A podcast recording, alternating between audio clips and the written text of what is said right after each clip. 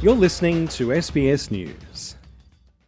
The pandemic brought the world to a standstill and sent many foreign students and workers packing. Australia's tough border restrictions saw the first net overseas migration loss from Australia since World War II. But a preview of the federal government's 2022 population statement data indicates it's showing resilience.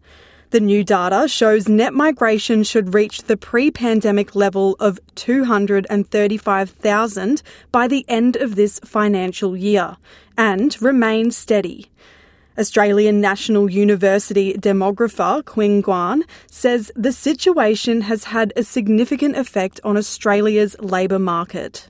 We know that migrants, particularly including temporary migrants, um, skilled migrants, and as well as international students and working holiday visa um, recipients, they've been playing a very important role in in the Australian labor market. They're uh, filling the gaps in the labor market, and a large proportion of them gradually becoming skilled migrants, more permanent skilled migrants in Australia and filling the more skilled section in the labour market. So in the long term, I think it's um, it's a positive uh, sign once we recuperate to pre-pandemic level in terms of international migration. Treasurer Jim Chalmers told ABC Radio, while migration is an important part of filling the gaps of Australia's labour shortages, more needs to be done to grow the nation's economy.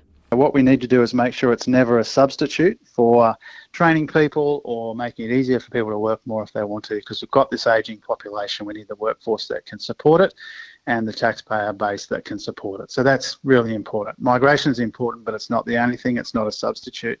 Migration and employment expert Professor Angela Knox from the University of Sydney says it's an opportunity to create better training and career pathways for those in low paying jobs. It will certainly assist in addressing shortfalls in skill.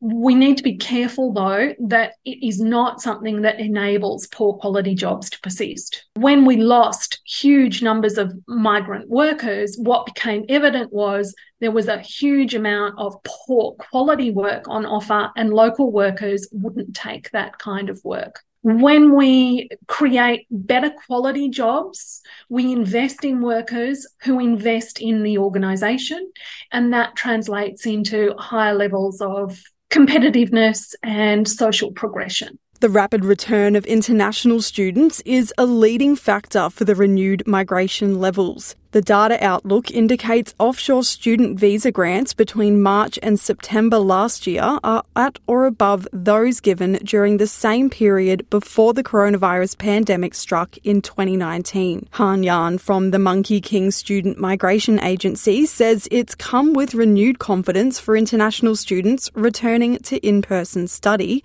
that Australia's borders will remain open. And now they know that our policy is open again and uh, becoming more um, transparent. I think that's a very important word that uh, we're showing to all the um, new migrants that Australia is open again, and uh, yes, please come to Australia. And we, you know, we are glad to invite all the uh, young talented people to Australia.